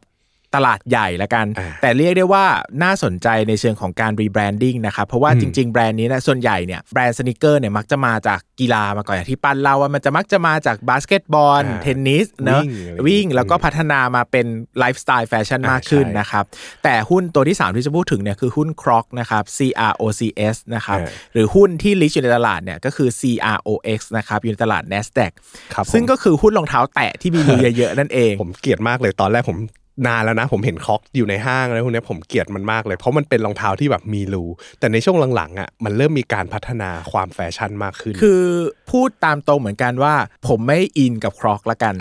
คล็อกก็มีตลาดของคล็อกเนอะแต่ผมไม่ได้ชอบใส่รองเท้าที่มีหน้าตาแบบนี้เนอะคือผมเชื่อแหละว่าแบรนด์เขาใหญ่มากแล้วมันก็คงมีกลุ่มลูกค้าของเขาที่ชอบแต่สำหรับผมอะผมรู้สึกว่ามันไม่ได้ตอบโจทย์สำหรับผมเนอะผมก็เห็นมาตลอดแต่ผมไม่เคยซื้อเลยจนกระทั่งเนี่ยช่วงหลังๆเนี่ยเขาก็มาจับตัวสนิเกอร์นะครับก็หันมาทำตลาดสนิเกอร์มากขึ้นนะครับคือจริงๆมันมันเหมือนกับว่าสนิเกอร์เองอ่ะก็พัฒนาตัวเองอ่ะมาหารองเท้าแตะ Nike ก็มี Adidas ก็มีรองเท้าแตะ Asics หรือว่าแบรนด์อื่นๆก็มีรองเท้าแตะดังนั้นมันค่อนข้างจะมันจะมีรองเท้าอันนึงอ่ะที่ไม่รู้เคยเห็นว่ามันจะเหมือนกึ่งๆแตะกึ่งๆ Easy มันหมายถึงว่าหัวมันจะเป็นคล้ายๆผ้าใบแต่ตรงปลายอ่ะมันจะแบบมีขึ้นมานิดเดียวเหมือนให้ใส่สบายมากๆแต่ยังมีความทางการอยู่อ่ะใส่ไปเดินนู่นนี่นั่นเออมันยังปิดหัวเท้ายังดูสุภาพอยู่แต่ในขณะเดียวกันก็ไม่ได้แน่นแบบดูจ ริงจังขนาดนั้นตลาดตรงนี้มันก็เหมือนค่อยๆมาบรรจบกันเพื่อตามหาตามหาผู้บริโภคเนอะตัว Crocs เองเนี่ยเขาก็เลยกระโดดเข้ามามีความเป็นสนิเกอร์มากขึ้นเนอะความน่าสนใจของเขาเนี่ยคือเขาคอลแลบกับศิลปินหลายๆคนที่มีชื่อเสียงเนอะอย่างมูราคามิที่เป็นดอกไม้ที่ยุคสมัยนึงโอ้โหดังมากหรือว่าอย่างจัสตินบีเบอร์นะคะโพสต์มาโลนนะหรือว่าไปกระเถิบไปถึงแบรนด์แฟชั่นชื่อดังอย่างBalenciaga นะครับก็เคยทำด้วยกันมาทำด้วยกันมาแล้วนะครับซึ่ง Crocs เนี่ยเป็นหุ้นที่มีสตอรี่น่าสนใจเนอะคือในเชิงมุมมองการตลาดเนี่ย Crocs เนี่ยไม่ได้เป็นหุ้นที่เพอร์ฟอร์มดีมากนักโดยเฉพาะว่าอย่างที่ผมกับป้านรู้สึกก็คือว่าตัวรองเท้าแตะของเขาอ่ะมันไม่ได้ใส่ได้ทุกคนมันเป็นเทรนด์ที่มาในยุคสมัยหนึ่งอ่ะแต่มันไม่ค่อยทำงานกับคนเจนล่างๆลงมาแล้วอะไรเงี้ยหมายถึงว่าไม่ได้สามารถเพอร์ฟอร์มหรือไม่ได้สามารถสร้างความนิยมได้มากแล้วนะครับแบรนด์เนี่ยก็มียอดขายที่ลดลงเนอะแล้วก็เอาง่ายๆถ้าเราไปเดินห้างเดินอะไรเงี้ยเราก็จะรู้สึกว่าคนไม่ได้เยอะมีจะมีช่วงหนึ่งที่คนเยอะจนงงว่าเฮ้ยคนใส่รองเท้าแตะมีรูนี่เยอะขนาดนั้นเลยเหรอแต่ยุคช่วงช่วงหลังๆก็จะมีช่วงที่เงียบแบบไม่มีคนเลยนะครับเขาก็กลับมาได้นะด้วยการรีแบรนดิ้งการไปหาตลาดผู้บริโภคใหม่ๆเนี่ยแหละนะครับในปีสองพันสิบห้าเนี่ยราคาหุ้นอยู่ที่สิบเหรียญต่อหุ้นซึ่งถือว่าต่ำมากในตลาดหุ้นอเมริกาเนี่ยเขาคิดค่าคอมมิชชั่นต่อหุ้นไม่ได้คิดเป็นเปอร์เซ็นต์ดังนั้นยิ่งราคาหุ้นคุณต่ำมากเนี่ยคุณจะโดนค่าคอมต่อหุ้นเนี่ยเยอะมากดังนั้นเนี่ยพอยิ่งหุ้นไปต่ำๆเนี่ยมันแปลว่าหนึ่งก็คือมีความเป็นหุ้นที่เกรดค่อนข้างจะคนในตลาดจะไม่ค่อยชอบเล่นแล้วอะหรือว่าอย่างบางทีเนี่ยนักลงทุนหรือว่ากองทุนเนี่ยเขาก็จะมีกฎเลยนะกองทุนว่าซื้อหุ้นต่ำกว่าสิบเหรียญไม่ได้หุ้นต่ำสิบเนี่ยไม่ซื้อเลยเนอะเพราะว่ามุมมองของตลาดจะรู้สึกว่าเป็นหุ้นที่ใกล้เจ๊งหรือหุ้นที่ไม่ดีอย่างเนี้ยนะครับเขาก็ตกไปถึงจุดตกต่ำขนาดนั้นเนอะแล้วก็หลังจากยอดขายและกำไรกลับมาได้เนี่ยก็เทิร์นอราวด์นะเติบโตกลับมาได้ต่อเนื่องนะครับขึ้นไปแตะถึงหนึ่งร้อยแปดสิบเหรียญโหสิบเจ็ดเด้งนะในปีสองพันยี่สิบเอ็ดก็เวลาหกปีเองนะครับก่อนที่ปัจจุบันเนี่ยราคาจะอยู่แถวแปดสิบห้าเนอะก็ยังสูงอยู่นะก็ยังสูงอยู่แปดปีผลตอบแทนอยู่ที่ สามสิบจุดหกเจ็ดเปอร์เซ็นต์ ต่อปีนะครับก็เยอะสุดในสามตัวที่เล่ามาแต่ถ้าพูดในลงทุนก็ยากเพราะว่าคุณจะรู้ได้ยังไงว่ามันจะเทิร์นราวด์นะมันก็แล้วแต่ว่าถ้าคุณชอบหุ้นแนวบูชิปผู้นำตลาดคุณอาจจะชอบ Nike คุณชอบหุ้นโกรทหุ้นแบบว่าหุ้นเบอร์รองที่จะลุ้นขึ้นเป็นเบอร์หนึ่งคุณอาจจะชอบ Adidas แต่ถ้าคุณชอบหุ้นเทิร์นราวด์คุณอาจจะชอบ Crocsนะผมก็หยิบมาให้ดูสามรูปแบบเลยนะครับตัวที่สี่เนี่ยกำลังมาแรงมากๆโดยเฉพาะในปีนี้เนี่ยพูดไปชื่อไปหลายคนต้องรู้จักนะครับก็คือหุ้นที่เพิ่ง ไอ พี โอ เข้าตลาดหุ้น Nasdaq มานะครับก็เป็นสนีกเกอร์ที่มาแรงมากแล้วก็วงการวิ่งก็ดังนะก็คือ On Holding นะครับหรือหุ้น โอ เอ็น โอ เอ็น เนอะเป็นหุ้นที่แบบอ่ะผมว่าใครอยู่ในตลาดไม่ต้องรองเท้าหรอกรองเท้ามันต้องรู้จักอยู่แล้วตลาดแฟชั่นอ่ะปีนี้ต้องได้ยินชื่อนี้นะว่ามาแรงมากแล้วก็ช็อปก็แตกไปหลายทีเนอะแล้วมันแพงขึ้นมาจากความที่เป็นรองเท้าแฟชั่นทั่วไปไม่ได้เยอะแต่ให้สตอรี่ของความเป็นหุ้นใหม่นะแล้วก็คนก็คิดว่าถ้าซื้อเก็บเนี่ยถ้าคุณคิดว่าอ่อนๆยังไงมาแน่ๆสิบปีข้างหน้ารุ่นที่เป็นเรือธงพวกนี้มันอาจจะมีมูลค่าขึ้นเป็นก็เหมือนที่คุณนั่นแหละที่คุณตอนแรกโอ้ถ้าซื้อตอนนี้ได้กำไรตั้งกี่แสนเปอร์เซ็นต์มันก็อาจจะมีคนคิดแบบนี้ซึ่งมันก็อาจจะเป็นไปได้หรือเป็นไม่ได้ก็ได้มันอาจจะเติบโตเป็น Nike หรืออาจจะลงไปเป็น Crocs ในช่วงตกต่ำก็ได้นะมันก็เป็นไปได้ทั้งหมดนะครับครับผมหุ้นเนี่ยเป็นอุปกรณ์กีฬาจากสวิตเซอร์แลนด์นะครับก่อตั้งในปีสองพันสิบเนาะแล้วก็เข้าจดทะเบียนในกันยายนปีสองพันยี่สิบเอ็ดนะครับ ไอ พี โอ อยู่ที่ยี่สิบสี่เหรียญต่อหุ้นปัจจุบันเนี่ยเทรดอยู่แถว ไอ พี โอ นะครับแต่เคยขึ้นไปสูงสุดประมาณห้าสิบห้าต่ำสุดสิบห้านะครับก็ต้องทำใจว่าหุ้นเพิ่งเกิดเนี่ยเขาจะราคามันจะค่อนข้างเหวี่ยงแล้วก็ส่วนใหญ่เนี่ยเขามักจะทุ่มงบการตลาดเยอะเนาะทุ่มเททำยังไงให้มีที่ยืนในตลาดก่อนนะครับดังนั้นเนี่ยมันอาจจะไม่ได้มาดูเรื่องกำไรเรื่องอะไรเงี้ยถ้าคุณสนใจเนี่ยผมเชื่อว่าคุณอาจจะต้อง forecast อนาคตมองภาพอนาคตนิดนึงนะครับแต่ในภาพธุรกิจเนาะกลับมาที่ on on เนี่ยก็มีความ collaboration ก็เอาง่ายๆนะครับว่าเขาก็ทำแบบที่แบรนด์เรือธงแบรนด์ใหญ่ๆเนี่ยทำกันมานั่นแหละเพียงแต่ก็ต้องมาลุ้นกันว่าเขาจะขึ้นไปได้ไหมเพราะว่ากลยุทธ์ทั้งหมดทั้งมวลของที่ในวงการสนีกเกอร์ทำอยู่ต้องเข้าใจว่าทุกคนก็รู้ก็เห็นกันหมดคุณต้องไปคอลแลบนะคุณต้องมีการช็อตเทรดซัพพลายนะคุณต้องมีการสร้างแบรนดิ้งคุณต้องเล่าเรื่องทุกคนรู้หมดแต่ทำได้ไม่ได้มันคืออีกเรื่องเนอะคราวนี้เวลาผมเสริมนิดนึงว่าเป็นเกร็ดความรู้แล้วกันว่าสมมติคุณจะวันนี้คุณจะไปศึกษาสนีกเกอร์คุณควรจะดูอะไรเนอะปกติเวลาดูหุ้นเนี่ยผมบอกได้เลยว่าหุ้นเนี่ยปกติเขาจะดูควอลิตี้ดูคุณภาพดูโกรทดูการเติบโตเนอะแต่ถ้าเป็นหุ้นที่คุณคิดจะลงทุนผมเชื่อว่าวันนี้คงไม่มีใครอยากลงทุนหุ้นสนีกเกอร์แบบ สองสามเดือนอะถ้าพูดง่ายๆเนี่ยคุณอาจจะวันนี้คุณมาลงทุนแบบแพสซีฟอาจจะมองยาวนะผมเลยอยากจะเสริมให้สองตัวคือ longevity กับ size นะครับอย่างแรกเลยเนี่ยคุณมองเห็นแล้วว่าเฮ้ยคุณมองว่าอนาคต ตลาดเนี่ยอาจจะขึ้นไปที่แสนล้าน ค, คุณอาจจะต้องดูแล้วว่าไซส์ตัวไหนเนี่ยมันยังมีพื้นที่ในการเติบโตได้อีกบ้างเนอะบางทีถ้าคุณต้องเข้าใจว่าถ้าคุณไปซื้อหุ้นผู้นำตลาดหรือหุ้นที่มีขนาดใหญ่เนี่ยคุณมีความแข็งแรงก็จริงแต่คุณอาจจะหวังการเติบโตได้บวกลบกับการเติบโตของตลาดนั้นๆซึ่งคุณต้องเข้าใจด้วยนะว่าไอ้ตลาดรวมเนี่ยมันก็รวมตลาดรีเซลด้วยใช่ใช่ไหมมันไม่ใช่ตลาดมือหนึ่งอย่างเดียวแต่จริงๆที่บริษัท enjoy กำไรและยอดขายเนี่ยมันมาจากตลาดเอ่อรีเทลเท่านั้นนะครับดังนั้นเนี่ยคุณก็ต้องเข้าใจว่าจริงๆการเติบโตของตลาดเนี่ยมันไม่ได้หวือหวาเท่าตัวเลขทั้งหมดนะครับดังนั้นถ้าคุณซื้อผู้นำตลาดเนี่ยคุณก็จะได้ความปลอดภัยเนอะแต่ไซส์การเติบโตที่จะเติบโตขึ้นไปอีกเนี่ยมันอาจจะยากนะครับแต่ถ้าเป็นไซส์เล็กคุณอาจจะได้ลุ้นว่าคุณอาจจะได้หุ้นสิบเด้งร้อยเด้งก็ได้แต่สิ่งที่ต้องระวังก็คือว่ามันจะขึ้นไม่ได้หรือเปล่าถ้ามันขึ้นไม่ได้มันก็จะเป็นหุ้นแบบนกเอ่อนางฟ้าตกสวรรค์เนอะก็ดูเหมือนดูดีแต่อาจจะไปไม่ถึงนะครับดังนั้นเนี่ยถ้าคุณพูดถึงวงการแฟชั่นระยะยาวเนี่ยสิ่งหนึ่งที่คุณหลีกเลี่ยงไม่ได้เลยคือคุณต้องทำความเข้าใจแบรนด์นั้นๆอ่ะเนอะผมเลยพูดถึงสิ่งที่เรียกว่า longevity คือความสามารถในการเติบโตและอยู่รอดได้ในระยะยาวเนอะเอาง่ายๆว่าเราจะเห็นได้เลยว่า Adidas Nike หรือว่าทุกแบรนด์เนี่ยมีการเล่าเรื่องที่ไม่เหมือนกันเนอะแต่ละคนก็มีวิธีการมีมุมมองที่จะเสนอต่อสังคมไม่เหมือนกันเนอะจริงๆแล้วที่ Nike กับ Adidas เนี่ยมีความอยู่ในตลาดมาในระยะยาวเนี่ยสิ่งหนึ่งที่ผมให้ความสำคัญก็คือว่าสังเกตได้เลยถ้าคุณไปเรียน เอ็ม บี เอ ไปเรียนการตลาดที่ไหนคุณจะเห็นว่า Nike กับ Adidas เนี่ยเป็นแบรนด์ที่ถูกยกมาในเคสการตลาดเยอะมากๆเพราะว่า move ในการสื่อสารของเขาอ่ะเขาจะไม่ได้สื่อสารแค่สิ่งที่เป็นเรื่องของแฟชั่นเนอะมันมีมุมมองเชิงสังคมการต่อต้านเนอะมันมียุคนึงที่ลุกขึ้นมา stand up for ความถูกต้องนะพูดถึงคนผิวดำที่ถูกทำร้ายร่างกายอย่างรุนแรงอะไรเงี้ยหรือว่าพูดถึงความเท่าเทียมในวงการกีฬามันก็ทำให้เห็นภาพว่าเออจริงๆแบรนด์ที่มันอยู่รอดได้ในระยะยาวเนี่ยพอมันเป็นแฟชั่นมันมีความอีโมชันนอลสูงๆอ่ะคนวันนี้ใส่เสื้อผ้าแต่ละตัวเนี่ยไม่ได้ใส่แค่คุณภาพเนื้อการตัดเย็บดังนั้นอ่ะคุณไปซื้อของเนี่ยมันมีดีเทลการเล่าเรื่องแล้วอ่ะหมายถึงว่าคุณใส่ Nike คุณก็ดูเป็นคนแบบนึงคุณใส่ Adidas คุณก็ดูเป็นคนแบบนึงคุณใส่ Onitsuka Tiger คุณก็ดูเป็นคนแบบนึงคุณใส่ Converse ก็ดูเป็นคนแบบนึงคุณใส่ Crocs ก็เป็นคนแบบนึงหรือวันนี้คุณเปลี่ยนไปใส่รองเท้า High End เลยใส่ Gucci ใส่ Louis ใส่ Balenciaga มันก็เป็นคนอีกแบบนึงดังนั้นเนี่ยหลายๆครั้งเราไม่ได้ใส่ของพวกเนี้ยเพื่อที่จะใส่เนาะแต่เราใส่เพื่อบอกตัวตนออกไปดังนั้นเนี่ยต้องกลับไปดูนิดนึงว่าเอ้ยไอ้มุมมองที่เขาเสนอต่อสังคมอ่ะเป็นคืออะไรแล้วมันจะอยู่รอดได้ในระยะยาวหรือเปล่าเนอะแต่สิ่งที่ผมให้ความสำคัญคือแบรนด์ที่อยู่รอดเนี่ยคือแบรนด์ที่เล่าเรื่องเนอะผมไม่เคยเจอแบรนด์ไหนเลยที่ไม่ทำการตลาด storytelling แล้วอยู่ได้หมายถึงว่าไม่มีแบรนด์ไหนที่คุณเห็นโดยไม่รู้สึกอะไรเลยแล้วเขามีโอเคมันอาจจะอยู่รอดถ้าเป็นคุณเป็นโรงไฟฟ้าคุณเป็นโรงประปาเนอะแต่แบรนด์ธุรกิจแฟชั่นอย่างเงี้ยโดยเฉพาะ high end อะทำไม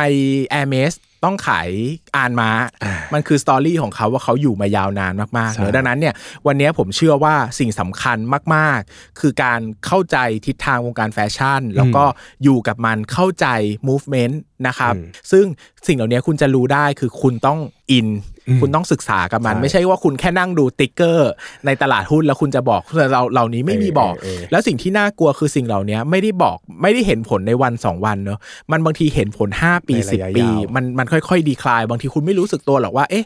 มันก็โตนะแต่จากที่เคยโตยี่สิบเหลือโตสิบจากสิบเหลือโตเก้าโตแปดค่อยๆน้อยลงคือมันต้มกบอ่ะบางทีเราก็ไม่รู้หรอกแต่ถ้าเราอยู่ในวงการเราจะรู้ว่าเฮ้ยมันจะมีความแบบเฮ้ยยังใส่อยู่อีกหรอแบรนด์นี้อะไรเงี้ยมันก็จะมีกลิ่นอายแบบนี้นะครับใช่เพราะเมื่อกี้พอพี่เบสเล่าเรื่องของการวิเคราะห์ในเชิงลึกการรู้ storytelling การรู้เรื่องราวของสินค้าเนี่ยมันทำให้ผมนึกถึงคนกลุ่มนึงเขาจะเรียกว่า sneakerhead หรือว่าคนที่มีความเข้าใจในรองเท้า sneaker แบบเชิงลึกคือเขาเนี่ยเป็นคนที่เข้าใจหนึ่งเลยนะคือ story ของแบรนด์แบรนด์ที่มายังไงสองเลยใครทำงานให้กับแบรนด์นี้บ้างใครทำงานในแบรนด์นี้บ้างสามเลยคือแต่ละรุ่นเนี่ยมันมีสตอรี่มันมีดีเทลของการออกแบบรองเท้ามายังไงซึ่งตรงเนี้ยมันทำให้คนที่เป็น sneakerhead เนี่ยเขาจะมองออกว่าคู่ไหนออกมาแล้วมันเบสิกมันธรรมดาคู่ไหนออกมาแล้วเนี่ยมันแรนะมันมีสตอรี่ที่น่าสนใจนะแล้วเขาก็คิดว่าเขาจะต้องเป็นคนที่ครอบครองรุ่นเหล่านี้นะครับเพราะว่าเขาจะมีการเปรียบเทียบอยู่ตลอดว่าเอ้ยรุ่นนี้มันมีสตอรี่น่าสนใจเพราะอะไรรุ่นนี้ทำกับคนนี้มันน่าสนใจมากน้อยแค่ไหนคือเขาจะพอมองออกว่าอนาคตของรองเท้าแต่ละรุ่นน่ะมันเป็นยังไงนะครับจริงๆมันก็คล้ายๆกับการลงทุนในตลาดหุ้นแหละนะครับถ้าเกิดว่าเราอยากรู้ว่าหุ้นของเราอ่ะลงทุนแล้วได้ผลตอบแทนดีแค่ไหนอ่ะเทียบกับหุ้นตัวอื่นๆในตลาดก็ได้บางทีเราลงทุนอ่ะเราไม่รู้หรอกว่า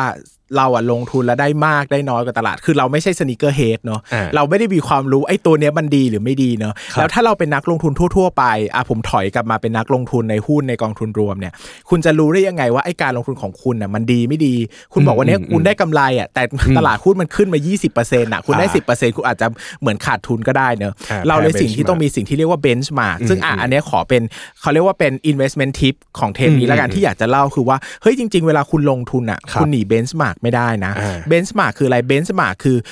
อตัวเปรียบเทียบที่ทำให้ผู้ลงทุนรู้ว่ากองทุนหรือว่าไอ้คุณลงทุนเองนั่นแหละคุณเองลงทุนเองก็ได้ว่าคุณสามารถทำผลตอบแทนได้มากแค่ไหนและมีความผันผวนสูงหรือต่ำยังไงเมื่อเทียบกับเบนช์มาร์กเอาตีง่ายๆเบนช์มาร์กเนี่ยก็เหมือนตลาดภาพรวมเหมือนวันเนี้ยคุณลงทุนในไทยเนี่ยคุณก็ต้องไปเปรียบเทียบกับเซตอินเด็กซ์เนาะแต่คุณอาจจะไม่ได้เทียบเทียบกับ Set Index ธรรมดาอาจจะต้องเทียบ Total Return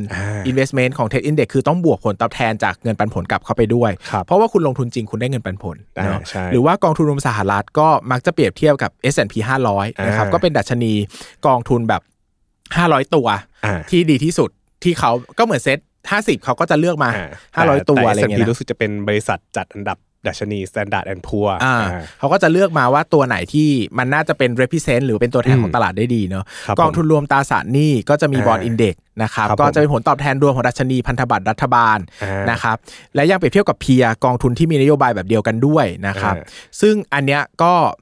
เขาเรียกว่าจะเทียบ benchmark ก็ได้นะครับหรือจะเทียบกับกองที่มีนโยบายใกล้เคียงกันก็ได้เนาะอืมคือจริงๆอ่ะเวลาเราเปรียบเทียบอ่ะเราไม่ได้เปรียบเทียบแค่เรื่องของผลตอบแทนอย่างเดียวเนาะเราต้องเอามาดูด้วยว่าเฮ้ยไอ้หุ้นตัวเนี้ยหรือว่าสนิกเกอร์ตัวเนี้ยหรือว่าสินทรัพย์ตัวเนี้ยมันมีความเสี่ยงเท่าไหร่เพราะว่าบางตัวอ่ะทำผลตอบแทนได้ดีมากนะแต่ถ้าเทียบกับอีกตัวแล้วอ่ะมันดูมีความเสี่ยงหรือว่าความผันผวนที่สูงกว่านะครับดังนั้นแล้วเวลาเทียบอ่ะเทียบแค่ผลตอบแทนอย่างเดียวไม่ได้ซึ่งถ้าเกิดว่าเราอยากรู้ว่าค่าความเสี่ยงหรือว่าค่าความผันผวนเป็นยังไงเนี่ยก็สามารถเทียบกับค่า standard deviation หรือว่า เอส ดี ค่า เอส ดี ตรงนี้ก็จะมีบอกในพวกหนังสือชี้ชวนอะไรอย่างนี้อยู่แล้วหรือว่าถ้าเป็นในตลาดหุ้นก็จะมีค่าเบต้าอะไรอย่างนี้นะครับก็ถ้าเปรียบเทียบเนี่ยหนึ่งคือคุณต้องเปรียบเทียบทางผลตอบแทนและความเสี่ยงสองคือเวลาคุณเปรียบเทียบคุณเปรียบเทียบกับสิ่งที่เป็นดัชนีด้วยแล้วคุณก็เปรียบเทียบกับสิ่งที่ใกล้ๆกับคุณด้วยเนอะคือแหมคุณบอกว่าคุณได้ผลตอบแทนดีกว่าแต่หุ้นคุณเป็นหุ้นแบบเสี่ยงจังอะไรอย่างเงี้ยนะมันคุณก็ต้องดูในเพียงสมมติว่าคุณลงทุน Nike คุณก็ต้องเปรียบเทียบกับเอส แอนด์ พี ห้าร้อยสักหน่อยแล้วคุณก็ต้องเปรียบเทียบกับ Adidas ด้วยอ่าแบบเนี้ยมันก็จะทำให้เห็นภาพมากขึ้นนะครับดังนั้นเนี่ยยกตัวอย่างเนอะสมมติผมพูดถึงกองหุ้นไทยตั้งชื่อว่าแสนมั่นคงแล้วกันถ้าผลตอบแทนย้อนหลังหนึ่งปีได้ สิบเปอร์เซ็นต์ เนอะแต่ถ้าเทียบเบนช์มาร์กกับเซต ที อาร์ ไอ เนี่ยที่มีผลตอบแทน แปดเปอร์เซ็นต์ เนี่ยนะครับ แปดเปอร์เซ็นต์ เนี่ยก็แสดงว่าอย่างเงี้ยคุณชนะเบนช์มาร์กกองทุนชนะไอ้แสนมั่นคงเนี่ยชนะเบนช์มาร์กแปลว่าเอ้ยคุณลงทุนในกองทุนเนี่ยคุณน่าจะคุ้มนะเพราะว่าคุณลงทุนได้ดีกว่าเบนช์มาร์กนะครับหรือว่าหรือว่าบอกได้อีกในในนึงว่าอ่าทีมบริหารกองทุนมีความสามารถสูงกว่าตลาดอะไรอย่างงี้ขอขยายเดี๋ยวเนี่ยเดี๋ยวคนจะไม่เข้าใจว่าทำไมต้องเทียบกับเบนช์มาร์กนะครับโดยทั่วไปเนี่ยเบนช์มาร์กเนี่ยซื้อได้เพราะว่าคุณสามารถซื้อกองทุนดัชนีได้เราเคยพูดไปแล้วเนอะเรื่อง passive investment เนี่ยแปลว่าวันนี้คือคุณต้องเลือกระหว่างคุณจะซื้อกองทุนที่คุณเลือกเองหรือซื้อกองทุนอ้างอิงกับเบนช์มาร์กนะครับดังนั้นเนี่ยสมมติว่าเบนช์มาร์กได้แปดคุณได้สิบอ่าแบบนี้คุณก็ซื้อกองที่คุณเลือกได้แต่ถ้ากองคุณได้ห้าแต่เบนช์มาร์กได้แปดแบบนี้มันจะตั้งคำถามว่าแล้วคุณจะไปเลือกซื้อเองทำไมในเมื่อคุณแค่ซื้อตามเบนช์มาร์กง่ายๆเนี่ยคุณก็ได้ แปดเปอร์เซ็นต์ คุณก็ชนะแล้วอะไรเงี้ยคุณไม่จำเป็นจะต้องไปเลือกท่ายากนะครับแต่คุณก็ต้องวงเล็บนิดนึงว่าอย่าไปทุกปีอ่ะเข้าใจไหมคุณโฟกัสทุกปีต้องชนะชนะชนะคือคนเราอ่ะบางทีปีที่แล้วขึ้นมาสามสิบปีนี้ขึ้นมาแพ้เปอร์เซ็นต์เดี๋ยวคุณขายทิ้งบางทีมันอาจจะดูดซับผลตอบแทนมาเยอะมากปีที่แล้วมันมีบวกมีลบอะไรเงี้ยหรือธรรมดาเวลาหุ้นที่มีผลตอบแทนเยอะๆมันก็อาจจะมีความเสี่ยงเยอะบางทีตลาดผันผวนมันลงเยอะคุณก็ต้องทำความเข้าใจในเรื่องเหล่านี้หน่อยนะครับนะมันอาจจะทำให้คุณลงทุนได้ flexible มากขึ้นนะไม่จำเป็นต้องชนะตลอดก็ได้แต่เอ้ยขอให้มันชนะเป็นส่วนใหญ่ละกันนะครับคราวนี้ผมขอพูดถึง เซต ที อาร์ ไอ หน่อยนะครับ เซต ที อาร์ ไอ เนี่ยก็คือดัชนีผลตอบแทนรวมนะครับก็คือนำการเปลี่ยนแปลงของราคาหุ้นมารวมกับเงินปันผลและสิทธิ์ในสิทธิ์ทุกอย่างสิทธิ์ในการจองซื้อหุ้นสิทธิ์ใน warrant สิทธิ์ทุกอย่างเลยนะครับดังนั้นเนี่ยมันก็จะทำให้อะไรก็ตามที่ได้ผลตอบแทนเนี่ยจะรวมในดัชนีนี้หมดมันจะดูง่ายหมายถึงว่ามันจะดู ครบถ้วนมากกว่าการดูเซตอินเด็กซ์ตรงๆเพราะว่าจริงๆเซตอินเด็กซ์เนี่ยเขาไม่รวมเงินปันผลแล้วไม่รวมพวกสิทธิประโยชน์อื่นๆนะครับดังนั้นเวลาเราลงทุนเนี่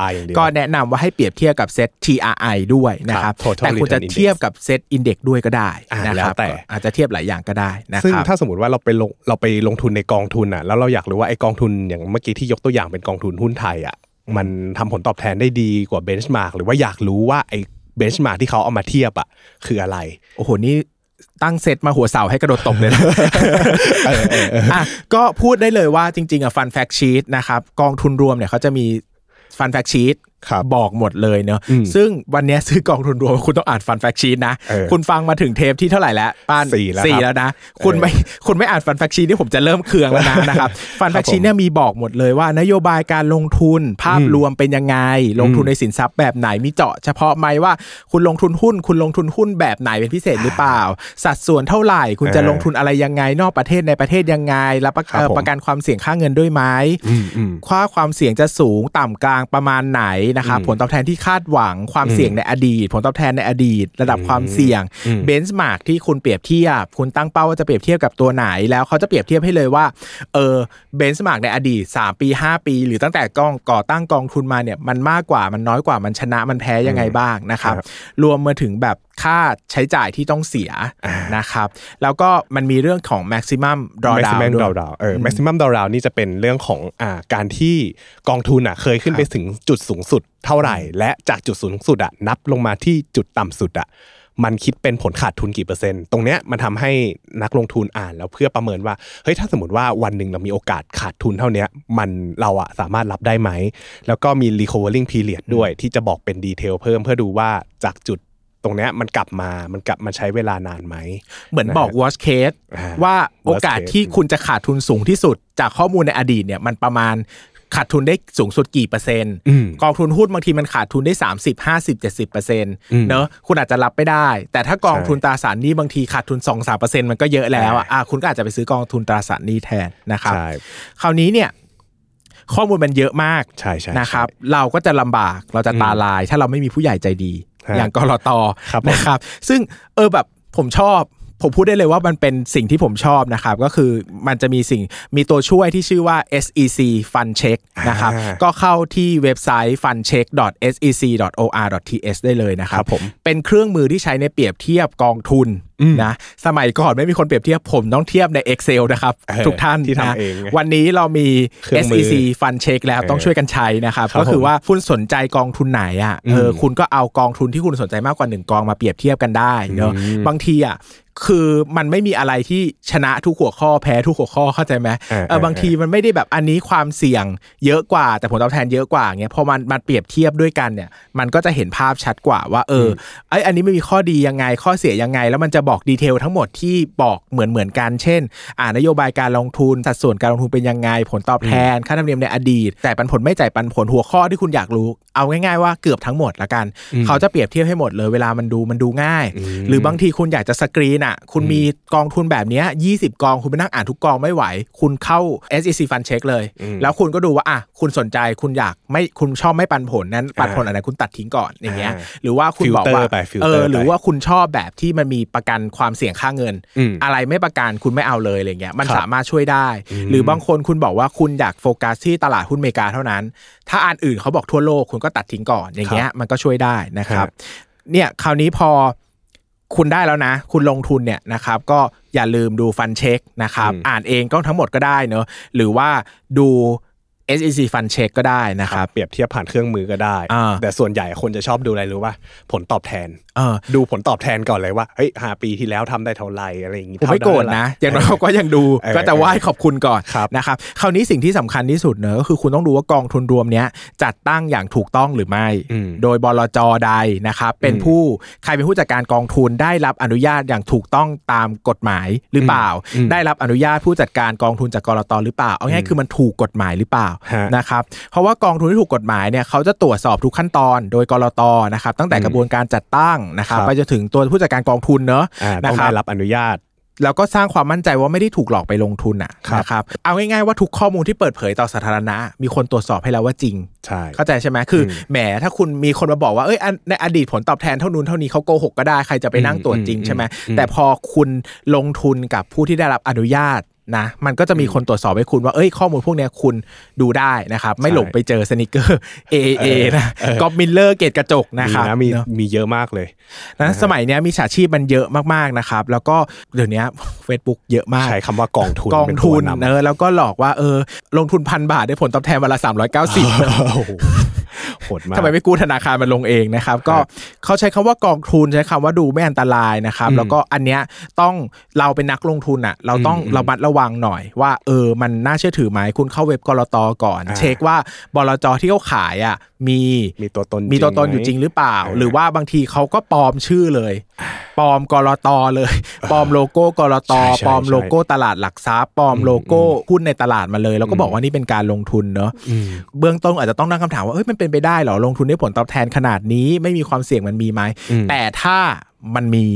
หรือแต่ถ้ามันได้เนาะสิ่งที่คุณต้องระวังก็คือคุณต้องตรวจสอบให้ละเอียดเข้าไปอีกเนาะคือสิ่งที่ผมแนะนำก็คือโทรหาเลยกลตโทรหากลตโทรตเลยมันมีสายด่วนอยู่เข้า Google Search กลตนะ Call Center โทรถามเลยว่าหนึ่งสองศูนย์เจ็ด หนึ่งสองศูนย์เจ็ดอ่ะมีกองทุนนี้อยู่จริงไหมทำธุรกิจแบบนี้มันได้ไหมยังไงรายละเอียดแบบนี้ยังไงนะครับคุณจะลงคุณจะซื้อสนิเกอร์คุณละ สี่พัน น่ะคุณจะใช้ความพยายามสูงมากเนอะคุณจะลงทุนเป็นหมื่นเป็นแสนเป็นล้านน่ะนะครับต้องให้ความสำคัญนะครับแล้วก็เดี๋ยวถ้าใครถนัดอิเล็กทรอนิกส์หน่อยก็เข้าไปที่แอปพลิเคชันเขาก็มีแล้วนะเดี๋ยวนี้ เอส อี ซี Check First นะครับก็สามารถเข้าไปเช็คได้เลยว่าเฮ้ยคนที่เขากำลังมาชวนเราไปลงทุนน่ะมีใบอนุญาตในการประกอบธุรกิจกองทุนไหมมีใบอนุญาตในการเป็นผู้บริหารกองทุนไหมนะครับก็อะไรก็ตามที่เปิดลงทุนจากประชาชนทั่วไป ค, คือใครลงทุนก็ได้แบบนี้กลตนั้นเป็นผู้อนุญาต Approve. คุณจะเป็นกองทุนรวมคุณจะเป็นธุรกิจหลักทรัพย์คุณจะเป็นบริษัทมาขายหุ้น ค, คุณจะระดมทุนไปลงทุนคุณจะเป็นตลาดหุ้นต่างประเทศคุณจะเป็นอะไรก็ตามเมื่อไหร่ก็ตามที่มีคำว่าเปิดเสนอขายการลงทุนแก่บุคคลทั่วไปเข้าขายที่กลตต้องดูแลหมดเข้าไปเลยที่แอปพลิเคชันนะครับ เอส ซี ซี Check First นะครับก็จะมีข้อมูลทั้งหมดเดี๋ยวนี้มันปลอมเหมือนมากอ่ะป้าก๊อปหน้าผู้บริหารก๊อปโลโก้ก๊อปทุกอย่างเสียนหุ้นนักลงทุนดังๆแล้วยิ่งเรากดรีพอร์ตมันจะยิ่งมาเหมือนมันรู้ว่าเราชอบคุณเคยโดนไหมเคยมีคนบอกผมมาตลอดที่หลังไมค์แต่ผมไม่ดังมากคนก็เลยไม่เยอะนะแต่ก็มันตามรีพอร์ตไม่หมดอ่ะมันเยอะมากมันทำได้มาตลอดเนอะดังนั้นสิ่งสำคัญที่สุดก็คือรีเช็คคุณได้ข้อมูลมาคุณอย่าเชื่อคุณเอาชื่อนั้นอ่ะไปโทรหาไปเสิร์ชหาไปดูคือไม่มั่นใจโทรหากลตเพราะว่าอะไรก็ตามที่คุณลงทุนได้อ่ะอ่ะ หนึ่งร้อยเก้าสิบเก้าจุดเก้าเก้า แล้วกันเกี่ยวกับกลตหมดเพราะว่ากลตเขาดูแลเรื่องเกี่ยวกับการระดมทุนจากประชาชนทั่วไปเนอะอะไรที่มันเข้าขายก็เกี่ยวข้องหมด Health Center สุดท้ายขอย้ำแบบชัดๆนะครับทำไมผมถึงอินกับเรื่องนี้มากเพราะว่าวันๆน่ะผมทำเพจผมต้องตอบหลังไมค์เรื่องนี้เยอะมากๆพี่ครับอันนี้ทำผลอันนี้ได้ได้ได้ผลตอบแทนจริงไหมครับเออบางทีตอบว่าไม่จริงก็เคืองเราด้วยนะเพราะอยากให้มันจริงอย่างเงี้ยเออดังนั้นน่ะแนะนำว่าหนึ่งเลยคุณโทรเลยหนึ่งสองศูนย์เจ็ดนะครับหรือไม่ก็ใช้ info at sec dot or dot th นะครับก็ใช้เมลไปก็ได้หรือ เอส ซี ซี Check First ก็ได้แอปพลิเคชันก็ได้นะครับก็เชื่อว่าสำคัญแล้วก็เป็นความรู้พื้นฐานในการลงทุนละกันซึ่งอาจจะขยับต่อมาจากสนิเกอร์นิดนึงแต่ผมอ่ะหน้าที่ของผมคือพูดหุ้นกองทุนรวมไงดังนั้นถ้าคุณลงทุนในหุ้นกองทุนรวมหรือว่าต่างประเทศอ่ะมันเช็คยากกว่าที่ไทยเยอะคุณก็อาจจะต้องให้ความสำคัญตรงนี้หน่อยใช่อ่ะผมสุดท้ายฝากสิสมมุติว่าคนฟังคนที่เล่นสนิเกอร์ฟังเราอยู่ปั้นเงินอยากพูดอะไรเขาคือถ้าฟังมาทั้งภาพรวมเทปเนี้ยเราจะรู้สึกว่าการลงทุนอ่ะไม่ว่าจะอะไรก็ตามผมว่ามันต้องใช้ความรู้ความเข้าใจนะครับเพราะว่าขึ้นชื่อว่าการลงทุนอ่ะมันไม่ไม่ใช่ว่าเราอยากลงทุนแล้วเราเราไม่สนใจอะไรเราทิ้งเงินลงทุนตรงนี้ไปนะครับหรือว่าไปเชื่อแม้กระทั่งไปเชื่อเซียนไปเชื่อกูรูหรือแม้กระทั่งเชื่อเพื่อนนะครับทั้งนี้เนี่ยมันมาในทางรูปแบบที่หวังดีแล้วก็ไม่หวังดีต่อเรานะครับการลงทุนแบบนี้มันมีความเสี่ยงสูงมากเงินลงทุนของเราอ่ะเนาะไม่ว่าจะลงทุนกับอะไรก็ตามเพื่อนบอกสิเอ้ยซื้อรุ่นนี้สิ เดี๋ยวเราไปหามาให้ก็คือเราไม่รู้หรอกว่าเขาหวังดีหรือไม่หวังดีนะครับทั้งนี้ทั้งนั้นได้อะไรมาหรือว่าจะลงทุนอะไรก็ต้องศึกษาแล้วก็เข้าใจในสิ่งนั้นอย่างถ่องแท้นะครับเพราะว่าทุกๆการลงทุนเนี่ยมันมีความเสี่ยงนะครับการที่เราสามารถจัดการความเสี่ยงได้มันคือการเรียนรู้มันคือการลดความไม่รู้ของเราลงเพื่อจำกัดความเสี่ยงให้อยู่ในกรอบที่เราสามารถรับได้นะครับเช่นการอ่านหนังสือการฟัง podcast investingนะฮะหรือว่าการฟังคลิป YouTube ลงทุนศาสตร์พอดแคสต์อะไรก็ว่าไปนะครับตรงนี้เนี่ยเราก็คิดว่าหลายคนน่ะอาจจะมีความกล้าลงทุนมากขึ้นแล้วนะครับเพราะเราต้องมีอย่างที่บอกเนาะเช็คก่อนดูก่อนว่ามันมีจริงไหมถ้ามันมีจริงแล้วเราค่อยไปศึกษาในองค์ความรู้เหล่านั้นให้มันลึกขึ้นนะครับการลงทุนมันมีความเสี่ยงแต่ว่าการไม่ลงทุนเนี่ยมันมีความเสี่ยงยิ่งกว่าที่เราจะโดนเงินเฟ้อกินกัดกินเงินออมไปนะครับแล้วก็ปล่อยให้เวลาเสียเปล่าโดยที่เราไม่ได้ทำอะไรกับเงินที่เราหาสะสมมาได้ออมมาได้เลยนะครับสูญเสียเป้าหมายสูญเสียอะไรอย่างนี้ไปเยอะแยะมากมายในระยะยาวดังนั้นครับลงทุนกันดีกว่าเพื่อให้ชีวิตเรามีความสุขในระยะยาวแล้วก็หลังจากที่ฟังพอดแคสต์นี้แล้วก็ขอให้ทุกคนนะครับมีความสุขกับการลงทุน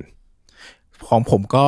เหมือนปั้นครับครับผมก็พูดยาวมากนั่นแหละน่าจะเก็บทุกอย่างครบแล้วอ่ะก็เหมือนปั้นละกันนะครับวันนี้ก็ง่ายๆเลยมีความสุขกับการลงทุนทุกคนนะครับรายการนี้นะครับเราจะมีประมาณแปดตอนนะครับโดยที่สี่ตอนแรกนะครับสี่เอพิโซดแรกก็คือตอนนี้เป็นตอนที่สี่นะฮะก็จะออนแอร์ในปีสองพันยี่สิบสามนะครับแล้วก็หลังจากนี้เราจะพักเบรกกันไปประมาณสองสัปดาห์แล้วก็มาเจอกันใหม่ในปีหน้านะครับก็จุดนี้ก็ขอสวัสดีปีใหม่ล่วงหน้ากับทุกคนเลยละกันนะครับก็สามารถติดตามรายการ Investing นะครับเพราะทุกสิ่งลงทุนได้นะครับรายการพอดแคสต์ที่สนับสนุนโดยสำนักงานคณะกรรมการกำกับหลักทรัพย์และตลาดหลักทรัพย์ได้ในทุกช่องทางของ Salmon Podcast นะครับทุกวันพุธและศุกร์นะครับสำหรับเทปนี้ลากันไปก่อนสวัสดีครับสวัสดีครั